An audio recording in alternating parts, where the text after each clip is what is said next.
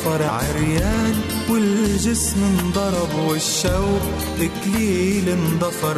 بريء مع لص انصلب مذلول ومحتقر. كرمالي يا بشر مصلوب شوفوا يا بشر. كرمال ذنبي انغفر مصلوب شوفوا يا بشر كرمال ذنبي انغفر عريان. والجسم انضرب والشوق إكليل انضفر عريان. والجسم انضرب والشوق إكليل انضفر. بريء مع لص انصلب مذلول ومحتقر. كرمالي يا بشر.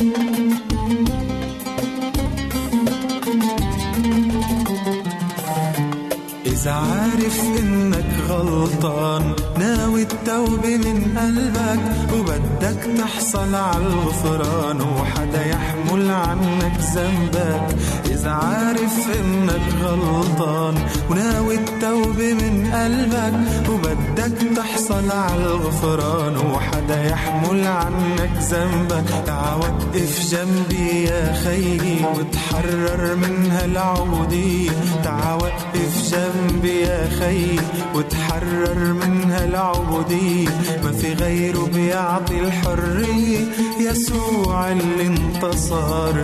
عريان والجسم انضرب والشوق اكليل انضفر. عريان والجسم انضرب والشوق اكليل انضفر. بريء مع لص انصلب مذلول ومحتقر. كرمالي يا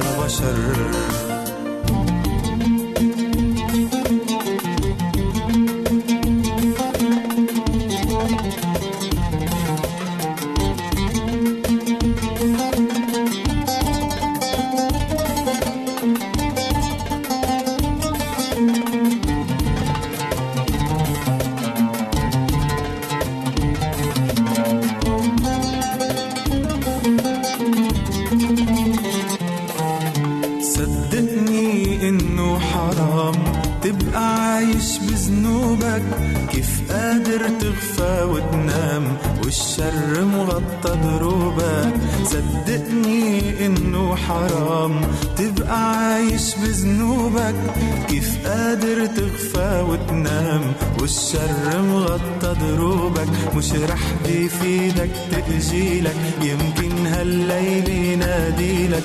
مش رح بيفيدك تأجيلك. يمكن هالليل يناديلك. أنا من قلبي عم صلي لك بدمه تنستر عريان والجسم انضرب والشوق إكليل انضفر عريان. والجسم انضرب والشوق إكليل انضفر بريء. مع لص انصلب مذلول ومحتقر كرمالي يا بشر. مصلوب شوفوا يا بشر كرمال. ذنبي ينغفر مصلوب شوفوا يا بشر كرمال. ذنبي ينغفر عريان والجسم انضرب والشوق إكليل انضفر عريان والجسم انضرب والشوق إكليل انضفر بريء مع لص انصلب مذلول ومحتقر. كرمالي يا بشر كرمالي يا بشر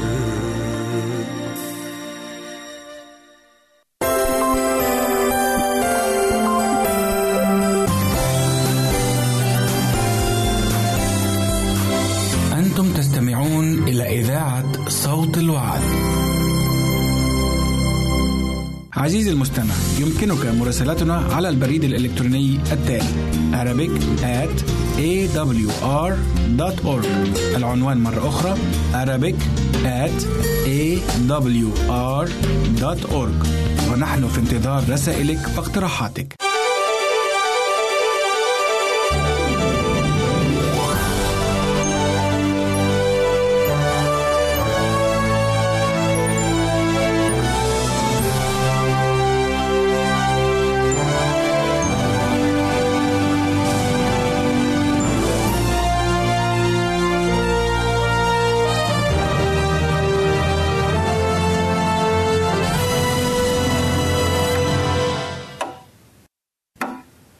الله مع المستمعين في هذا الوقت. آه، وبدنا نكمل قراءة ال- النبوات والعلامات التي أعطاها السيد المسيح.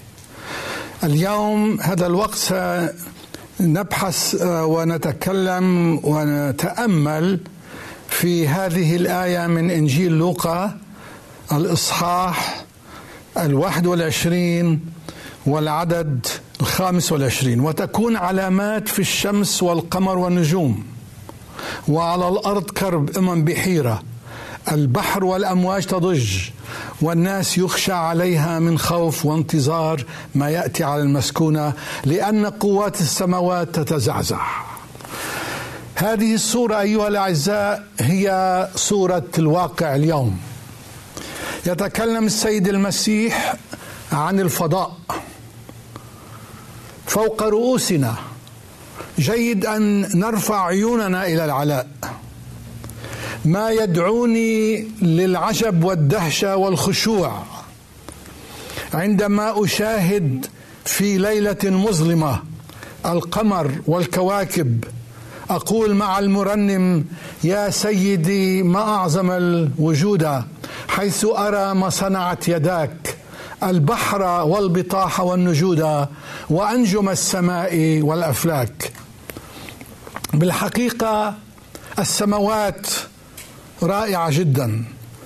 في هذا الجيل ارتفع طموح الإنسان إلى العلو إلى العلاء إلى الفضاء الخارجي وحتى اكتشف أعماق أعماق الفضاء. وهي عجيبة ومذهلة. نزل الإنسان على القمر. كان يظن بأنه مستحيل. لكن الله أعطى الإنسان المعرفة والعلم. وهناك من نزلوا على القمر.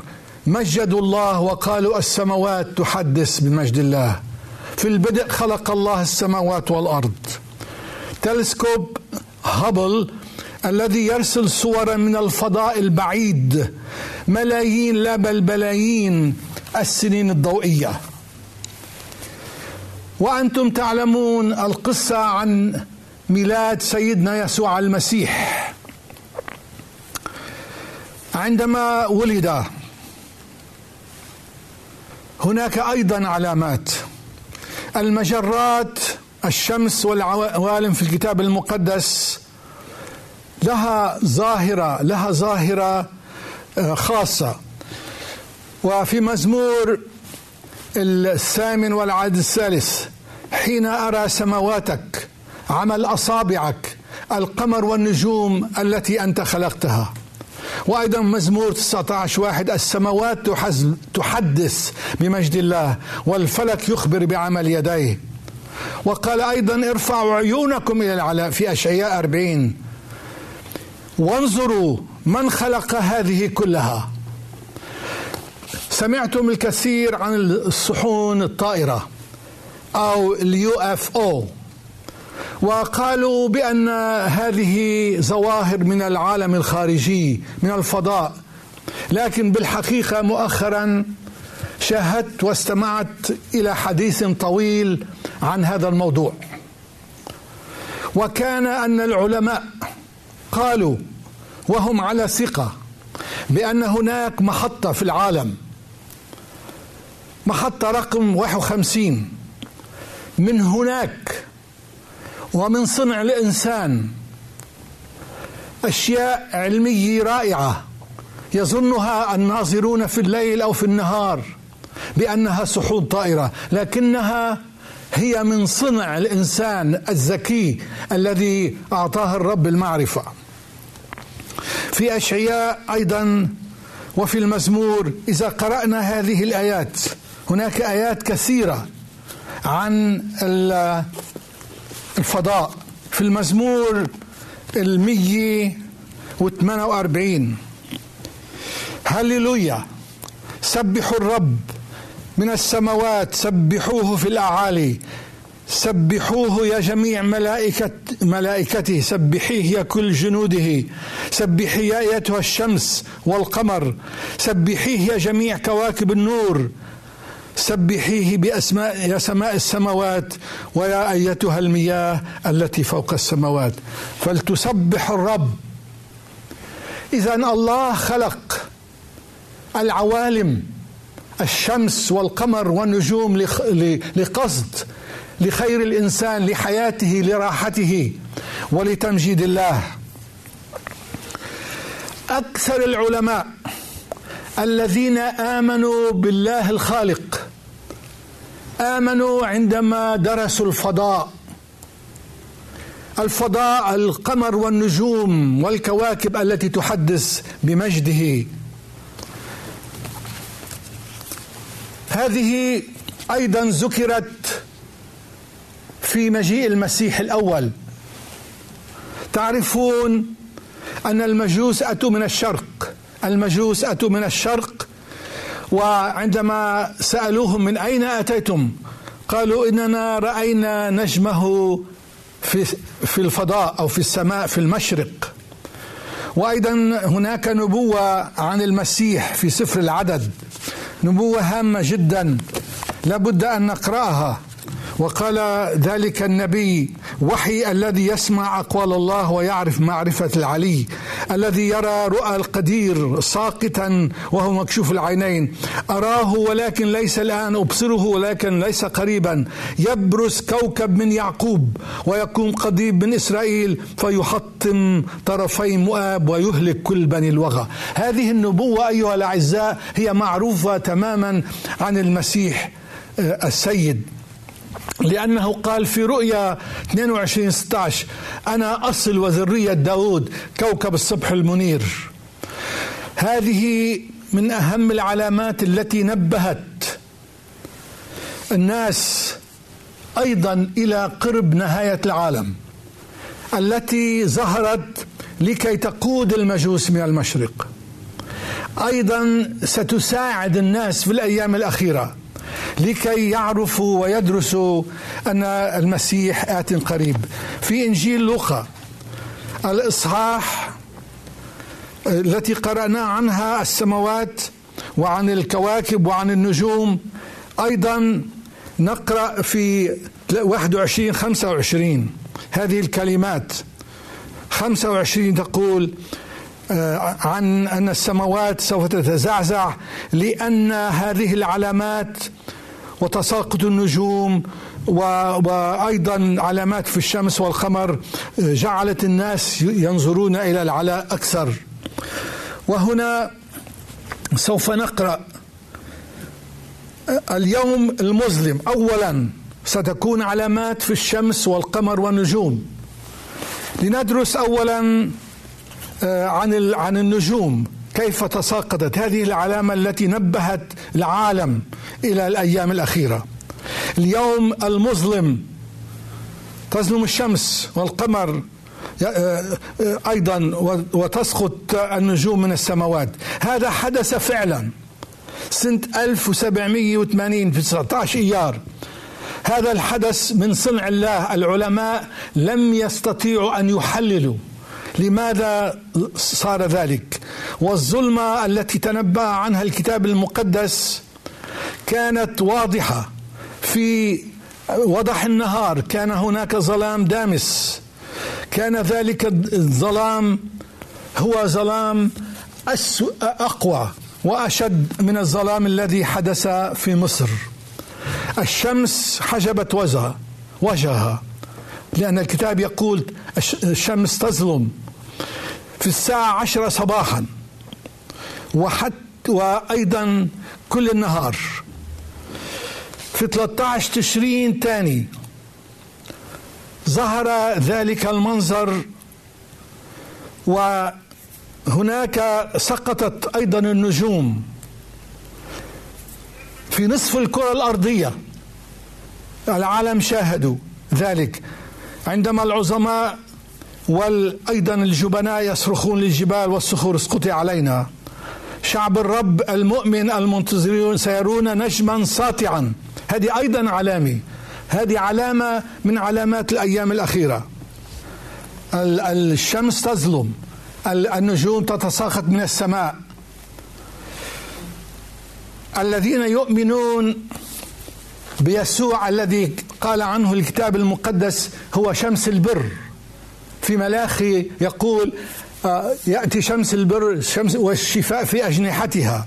أيها الأعزاء نحن نتعبد لا للشمس كما تعبد لها الأقدمون ولا يزال أناس. نحن نتعبد لشمس البر الذي هو المسيح يسوع خالق السماوات والأرض. الذين عندهم إيمان يسوع ويحفظون وصايا الله يقول الكتاب المقدس سيكونون كالكواكب. أنا أحب أن أقرأ في من سفر النبي دانيال. هناك كلمات جميلة جدا تصف المؤمنين. دانيال 12 32 يقول والفاهمون والفاهمون يضيئون كضياء الجلد. والذين ردوا كثيرين إلى البر كالكواكب إلى أبد الدهور. عندما يصفون شخص بأنه ذكي ولامع أو امرأة جميلة يقولون هي نجمة أو هو نجم. القديسون أيضا سيكونون كالكواكب إلى أبد الدهور. وفي متى 13 40 دعونا نقرأ ما قاله السيد المسيح. في آه، إنجيل متى الإصحاح 13 والعدد 40 يرسل ابن الإنسان ملائكته فيجمعون من ملكوته جميع المعاصر وفاعلي الاسم ويطرحونهم في اتون النار. هناك يكون البكاء وصرير الأسنان. حينئذ بينما هؤلاء في النار يتعذبون. يسوع نفسه قال نفسه قال حينئذ يضيء الأبرار كالشمس في ملكوت أبيهم. من له أذن للسمع فليسمع. المسيح قال أنتم نور العالم. قال لازم النور كان يضيء قدام الناس. حتى أنه وصف آه، القديسين الذين سينالون الملكوت سينالون الملكوت بأنهم سيكونون آه، سيكون لهم تيجان مرصعة باللآلئ وبالنجوم. إنني واثق أكثر من أي وقت مضى أيها الأعزاء بأن هذه النبوات التي ندرسها الآن هي قد تمت لا فقط ستتم بل تمت عندما الشمس أظلمت وكان النهار أظلم من الليل وعندما تساقطت النجوم كما قلنا والعالم كله شاهدها والعلماء شهدوا بأنها خارقة فوق الطبيعة. إنه عمل الهي سماوي. هناك من يعبدون جند السماء حتى بين شعب الرب. أيها الأعزاء هذا شيء مؤسف. يقول في آه، الكتاب المقدس في إرميا 8 سجدوا للشمس والقمر وجند السماء. الملوك والكهنة. تركوا وصايا الله وذهبوا وراء البعليم. وفي حزقيال هناك أيضا نبوة جيد أن نقرأها. في حزقيال الإصحاح الثامن والعدد 16 يقول فجاء بي إلى دار بيت الرب الداخلية. وإذا عند باب هيكل الرب بين الرواق والمذبح. نحو خمسة وعشرين رجلا ظهورهم نحو الهيكل الرب ووجوههم نحو المشرق وهم ساجدون للشمس نحو المشرق. هذا شيء مؤسف. هذا شيء جدا أيضا محزن. أن شعب الذين يؤمنون بالخالق الذي خلق السماوات والأرض النجوم والشمس والكواكب وما فيها. بدلا من أن يسجدوا له ويعبدوه سجدوا للشمس وللكواكب. حتى عندما كنا صغار كانوا أهلنا في يوم بالسنة يقولوا لازم تطلعوا عندما الصبح بكير وتطلعوا للشمس. للشمس وكانوا يسجدوا لها هذا الشيء مؤسف إنه حتى بين المسيحيين أيها الاحباء هناك شيء مخيف. وحينما نصلي كنا نتجه هناك. الكنيسة الحقيقية مشبهة بالشمس لأنها نور. في نشيد الأنشاد يقول الكتاب المقدس من هي المشرقة مثل الصباح؟ جميلة كالقمر طاهرة كالشمس. وفي رؤيا 12 الإصحاح الثاني عشر. نقرأ هذه الكلمات عن الشمس الكنيسة التي شبهت بالشمس. هناك في هذه النبوة أو هذا الكتاب الذي يصف الكنيسة. وظهرت آية عظيمة في السماء. امرأة متسربلة بالشمس. والقمر تحت رجليها وعلى رأسها أكليل من اثني عشر كوكب وهي حبلى تصرخ متمخضة ومتوجعة لتلد. فإذا هنا يصف الكنيسة بأنها تشبه آه، الشمس المضيئة. وتتذكرون جميعا عندما يوسف ذلك الشاب الذي كان مدلل في بيت أبيه. نقرأ عنه في الكتاب المقدس أنه رأى أحلام ورأى أن الشمس والقمر يسجدان له. وتعرفون القصة تعرفون كيف أنه فسر الأحلام بأنه يوما ما سوف يباع عبد لمصر وهناك سوف آه، يكون آه، عبدا. وتعرفون كيف باعه باعه إخوته. وعندما كان امينا لله وكان طاهرا. بالفعل الله رفعه وأكرمه. وصار سيدا في مصر. وأنقذ مصر والعالم. من الجوع لمدة سبع سنوات عندما فسر لفرعون مع أنه كان سجين لكن لأنه كان أمينا وحكيما. دعاه فرعون عندما رأى ذلك الحلم المخيف السبع بقرات الجيدة الثمينة وبعدها أتت سبع بقرات ضعيفة وابتلعت الثمينة. وخاف ذلك الفرعون وقال هل يوجد أحد في مملكتي في مصر لكي يفسر لي؟ وبالفعل يوسف ذلك البار ذلك الطاهر الذي آمن بالله وعبده وكان أيضا آه، شابا شريفا ذهب إلى فرعون وهناك فسر له.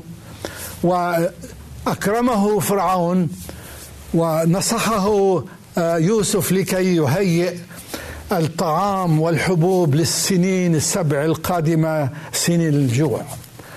وعندما إخوته جاعوا واحتاجوا إلى طعام ماذا فعلوا؟ أباهم قال لهم اذهبوا إلى مصر وتعرفون القصة وهناك وجدوا يوسف. لم يعرفوه في الأو في البدء. لكنهم عندما أتوا لكي يأخذوا حنطة وطعام لعائلتهم سجدوا فعلا ليوسف. نحن أيها الأحباء لا نسجد أبدا ولم يعلمنا الكتاب المقدس السجود لأنه هناك وصية تقول للرب إلهك تسجد وإياه وحده تعبد. كثيرون في التاريخ سجدوا لأجناد السماء.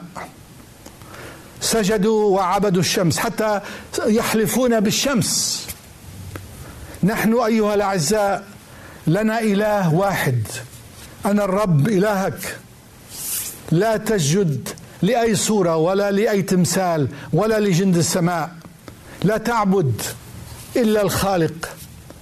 يسوع المسيح الذي هو كوكب الصبح المنير الذي أتى المجوس من المشرق لأنهم رأوا نجمه وأتوا ليسجدوا له.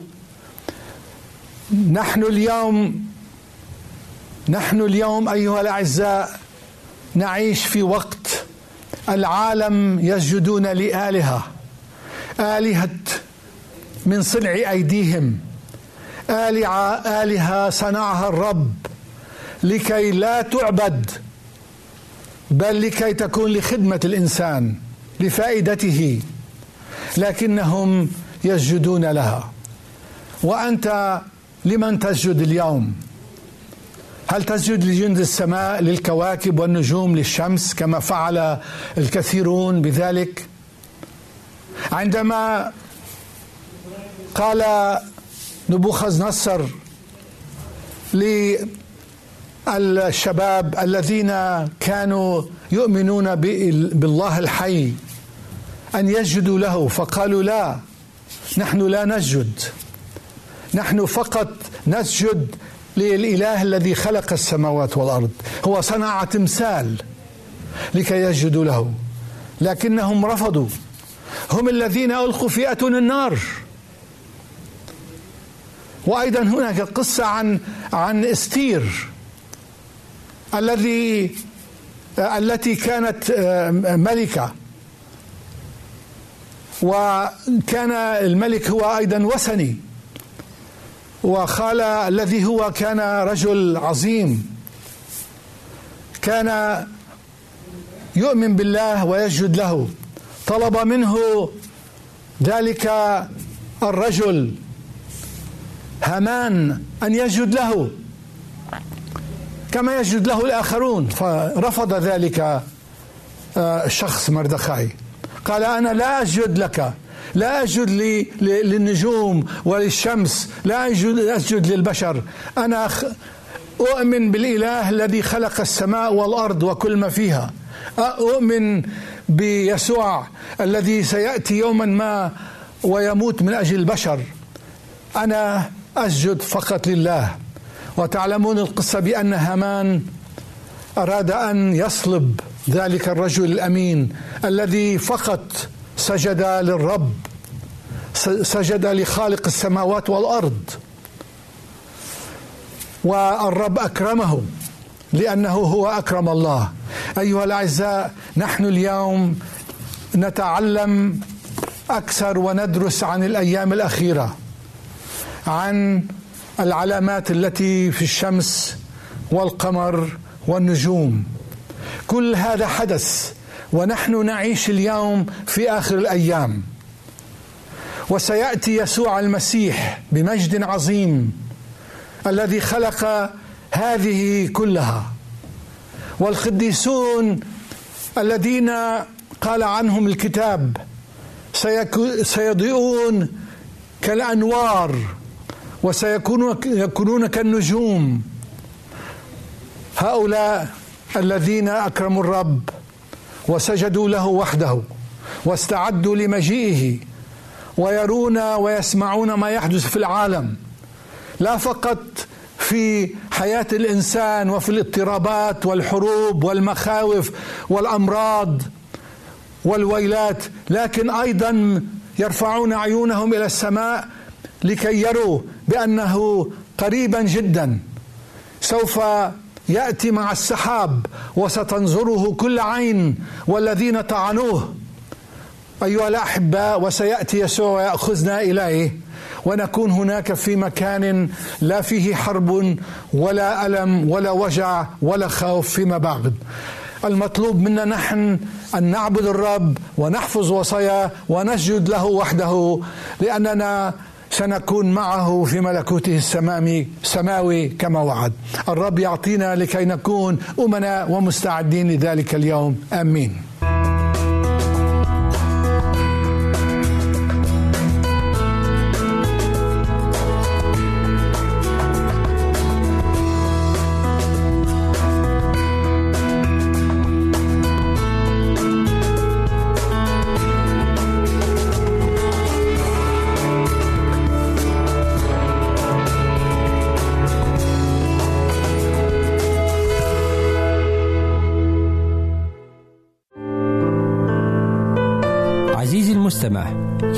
مراسلتنا على عنواننا الإلكتروني Arabic at awr.org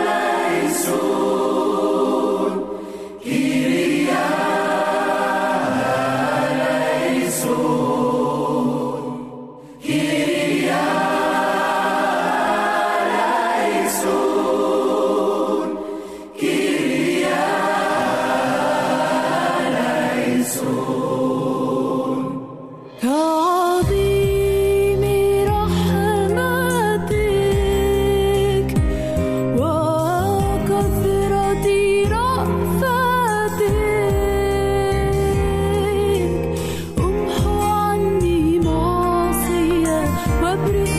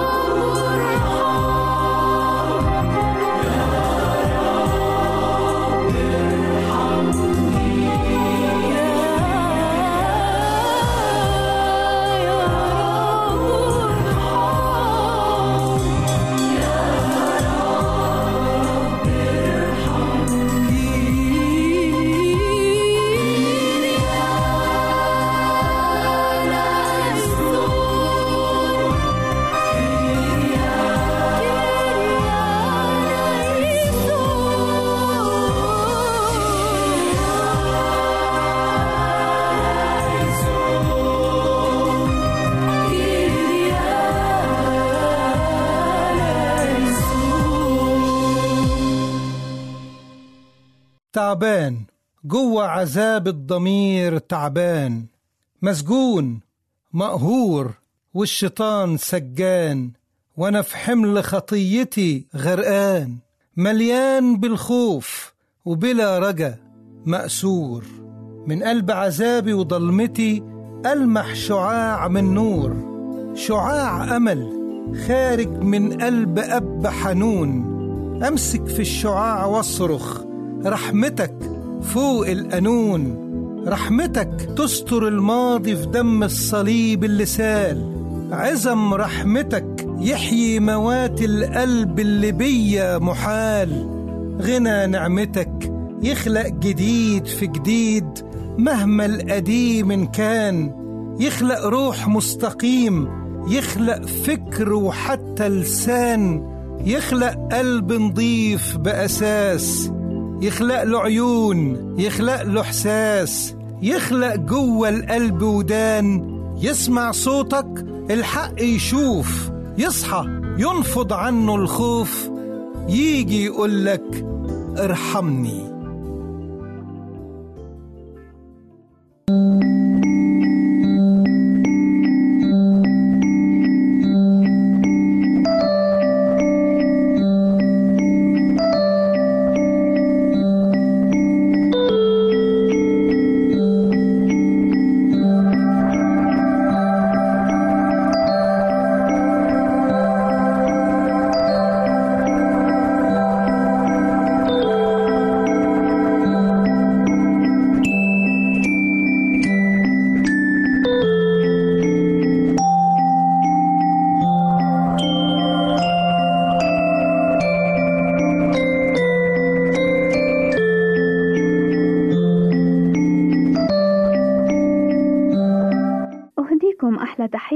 أعزائي المستمعين وأنا ألتقي بكم في حلقة جديدة من برنامج دنيا الأدب.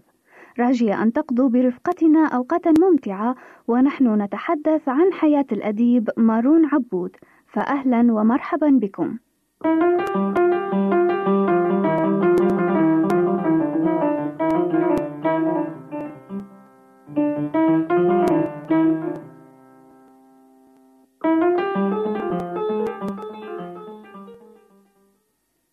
يعتبر الأديب مارون عبود قلما حرا واسع الاطلاع ونقاد جريء لاذع القول ومعينا ثر لا ينضب له عطاء وأسلوبا فذ بليغ يراوح بين العامية والفصحى. ولد مارون في قرية عين كفاع من قضاء جبيل في لبنان سنة 1886 ودرس في مدارس القرية والجوار ثم انتقل إلى مدرسة ماريو حنا مارون. عله يصبح كاهنا شأن جديه لأبيه وأمه ولكن الكهنوت لم يلاقي هوى في نفسه. مارس الصحافة في بادئ الأمر ثم التعليم والتأليف فبقي في الجامعة يعلم العربية نحو من 35 سنة وتوفي عام 1962 عرف هذا الأديب بأدبه الغزير. إذ أنه خلف أكثر من خمسين كتابا في أغراض كثيرة كالنقد والقصة والمسرحية والأقصوصة. ومن هذه المؤلفات الرؤوس وجوه وحكايات رواد النهضة الأدبية وغيرها. وهو بذلك اعتبر أول كاتب نال جائزة رئيس الجمهورية اللبنانية التي تمنح بواسطة جمعية أصدقاء الكتاب.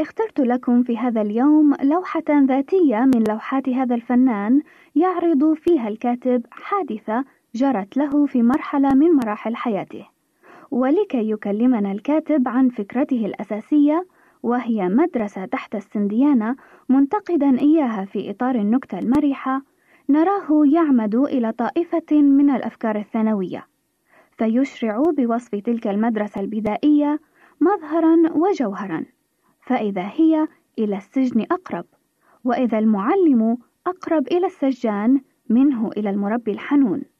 فاحترام التلاميذ له مصدره الخوف لا المحبة ولا ينسى الأديب أن يخبرنا عن جدول العقوبات وعن أحواله في تلك المدرسة فلا يخجل من القول بأنه كان ذنب الصف عارضا علينا سطورا عن أبويه وعن جده الذي يبدي لهفة حارة لتعليم حفيده والذي يحالفه التوفيق فيلقنه مبادئ الأبجدية.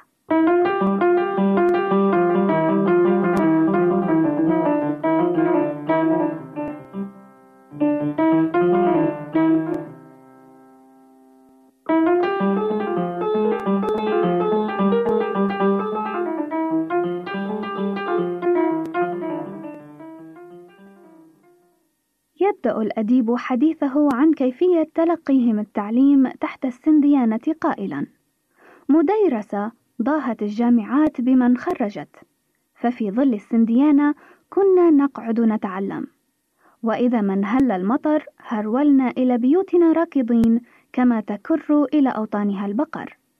أما مقاعدنا فكانت فروة شتاء، وعلى الأرض أو الحجارة صيفا. وأما المعلم فكان يجلس على عرش غضبه ومن حوله قضبان رمان. إذا ما مات منها سيد قام سيد. والسعيد منا من كان يكلفه المعلم قطع القضبان من الرمانة المجاورة. أما الفلق وهو شر ما خلق فلا يلجأ إليه إلا في الجنايات الكبرى.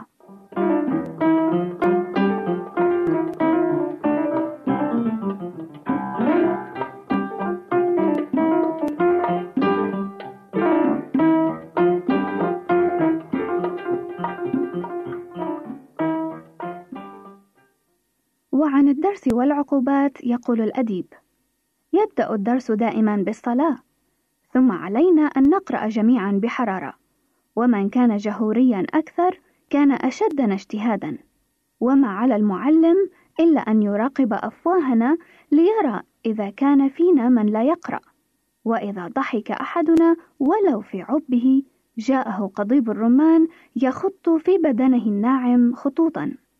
ذاك كان أول واجبات معلمنا فهو يعرف الكلمة المأثورة من ضحكك بكاك ومن بكاك ضحكك وكثيرا ما كان يرصع خطبته التربوية بهذا القول المنسوب إلى أحد الحكماء من أحب ابنه فليهيئ له القضبان حزما حزما وإذا تجاثر ولد وأفلت من براثنه ساعة التأديب أرسلنا جميعا خلفه لنعود به محمولا على الأكتاف والأعناق وكأنه أحد زعماء هذا الزمان. أما القصاص فكان يختلف باختلاف الجرائم فمن ضرب بالقضيب أو الصوت إلى الركوع على الحصى. وكما أن آخر الدواء الكي كذلك كان آخر القصاص الفلق. وهناك قصاص أمر وهو تزيين صدر المقصر بورقة مكتوب عليها حمار الصف وإذا قصر أحد عند الامتحان في قراءة كلمة أمر المعلم من فوقه أن يضربه كفا أو يفرك أذنه.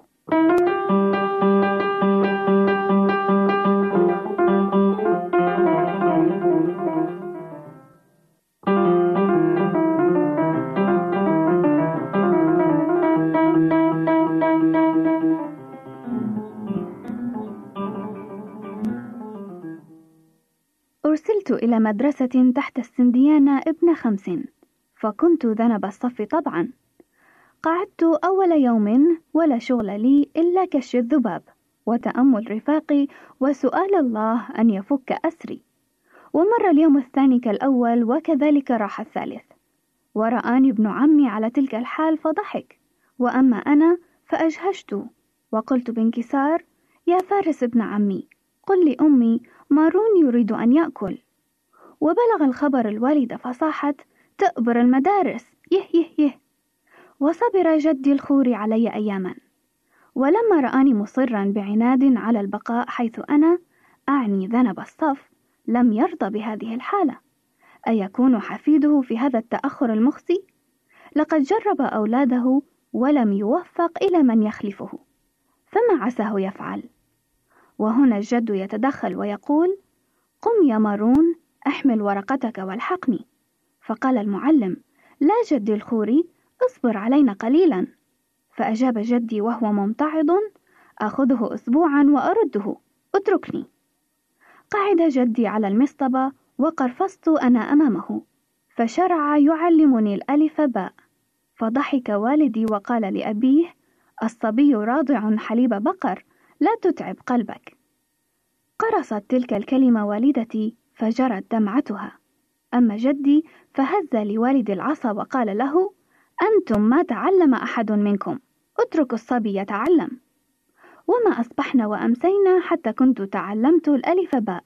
فتهلل جدي لهذا النجاح وشكر الله وأخذ بيدي كما يأخذ الراعي بأذن شاته. وما بلغنا السنديان حتى دفعني دفعا فوقعت في حضن المعلم. فقال له جدي افحصه. ولما رآني جدي عند الامتحان قال للأولاد وسعوا له.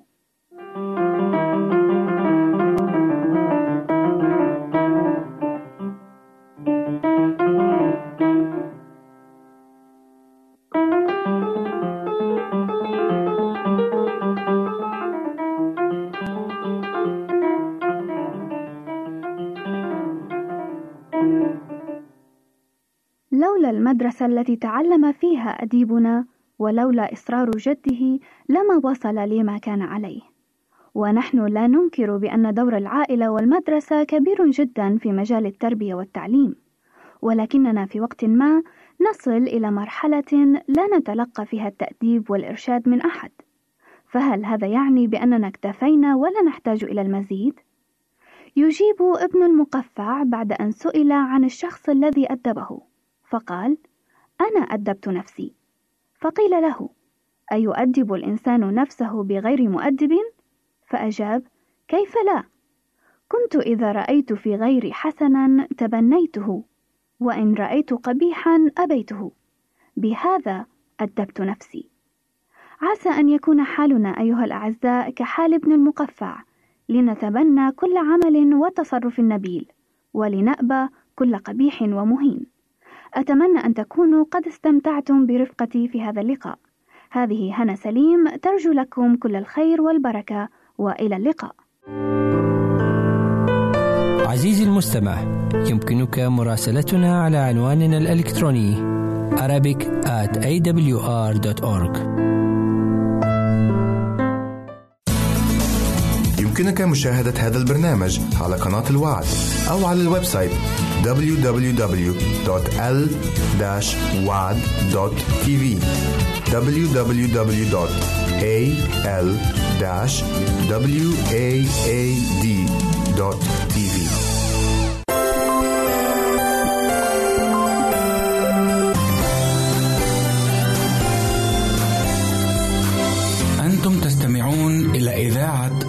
صوت الوعد. راديو عمر رح الامجي لعيني وكلمني على عطي ناس كتير على اسمك وهم جاهلينك. ناس أكتر. ده يميلك على راس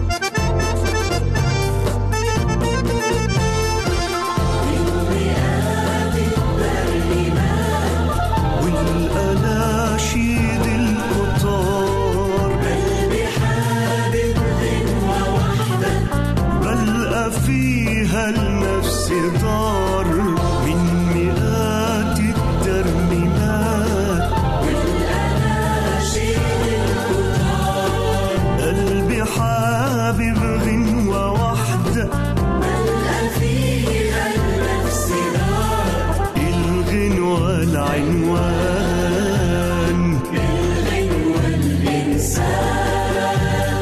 الغنوة الإيمان يسوع يا يسوع يا غنوتي